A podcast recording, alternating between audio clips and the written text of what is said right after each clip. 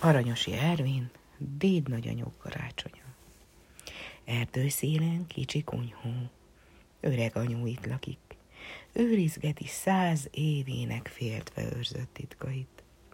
Bundás kutya, círmi cica, anyókával érdegél, ritkán jár erre a postás, csak amikor jön levél. Öreg apó tavaly télen fel a mennybe költözött. Anyó tudja, jó ember volt, és angyalnak öltözött. Álmában még találkoznak, beszélgetnek keveset, símugató szavaikban megbújik a szeretet. Kint lehullott az első hó, minden fehér tünemény. Kis kunyhóban, tűzhely mélyén sül pár apró sütemény. Dédunokák, hogyha jönnek, díszvendégek legyenek málna szörpöt iszogatva finom sütit egyenek. Kicsi kunyhó kéményéből lágy füst száll az ég felé, legalább a földi illat öreg apót meglelé. Felöltözik öreg anyu, mert hideg a téli szél, ajtó előtt havat söpör, s közben magában beszél. Hely, apókám, ki mesél ma unokáknak szép mesét, amíg eszik az anyókád diós, mákos bélesét. Azt sem tudom, eljönnek-e, ha tudják, nem lesz mese. Nem is tudom, hogy az ünnep mese nélkül rémese. De mit tegyek? A mesének te voltál a mestere. Nem feküdt itt mese nélkül egy gyermek sem estele.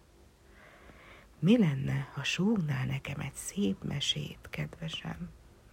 Nem múlnál az unokák karácsonyi kedvesem. Öreg apu mennyországból nyugtatgatja kedvesét, ültesd le az unokákat, súgok neked szép mesét. Öreg néna sütőből kivette, mit készített, süteményből nagy tányéron szép kis halmot épített és mint ahogy a hó a rétet porcukollal lepte be, és hogy a meglepetés legyen, kendő alá tette be. Majd leült a hintaszékbe, és elbóbiskolt. Jaj, nagyon! Szép álmából arra ébredt, szörgetnek az ablakon. Szeme ragyog, hát megjöttek, arcán öröm ömlik szét, úgy sietne, s visszatartja ez a fránya hintaszék. Az ajtóban sorakoznak kisebb, nagyobb gyerekek. Déd nagyanyú várja őket, s szívében a szeretet. Ölelgeti sorra mindet, mindegyik nőtt, változott. Végül jön a legnagyobb is, aki fenyőfát hozott kis fenyőfa illatával betölti a kis szobát. Néhány gyermek dúdolja a kis karácsony dallamát. Vén komódon szép terítő, karácsonyra ott marad, erre teszik a fenyőfát, tartó díszes talpakat. Hátizsából kikerülnek üvegdíszes dobozok, szaloncukor, habcsók díszek, kézzel festett dobozok elkezdik megtervezgetni, hová milyen dísz kerül. Öltöztetik a kis fenyőt, szép lesz majd, ha sikerül.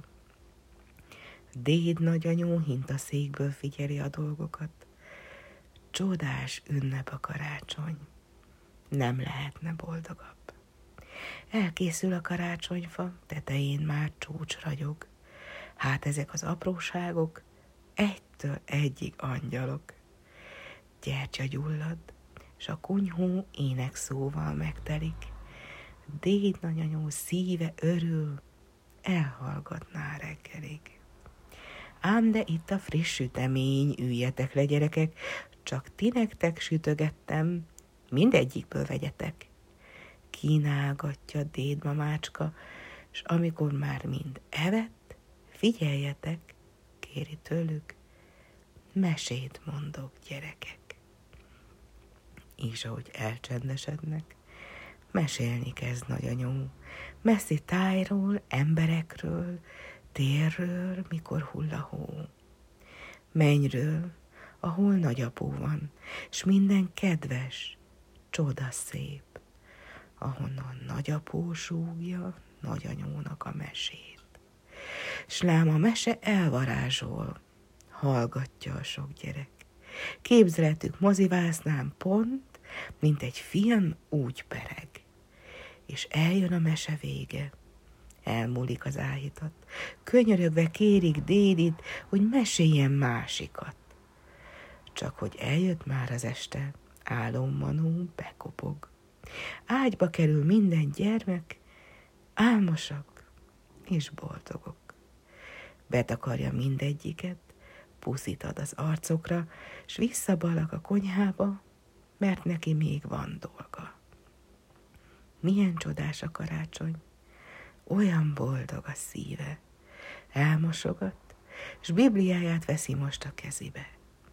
Elmormor bár imádságot, köszöni a szép napot, köszöni az Úristennek, ami szépet épp kapott. Aztán párja jut eszébe, megszólítja kedvesét, megköszöni neki ezt a boldogságos, szép mesét. Végül elnyomja az álom, s álmaiban éli át, újra itt van nagyapó is, s itt vannak az unokák.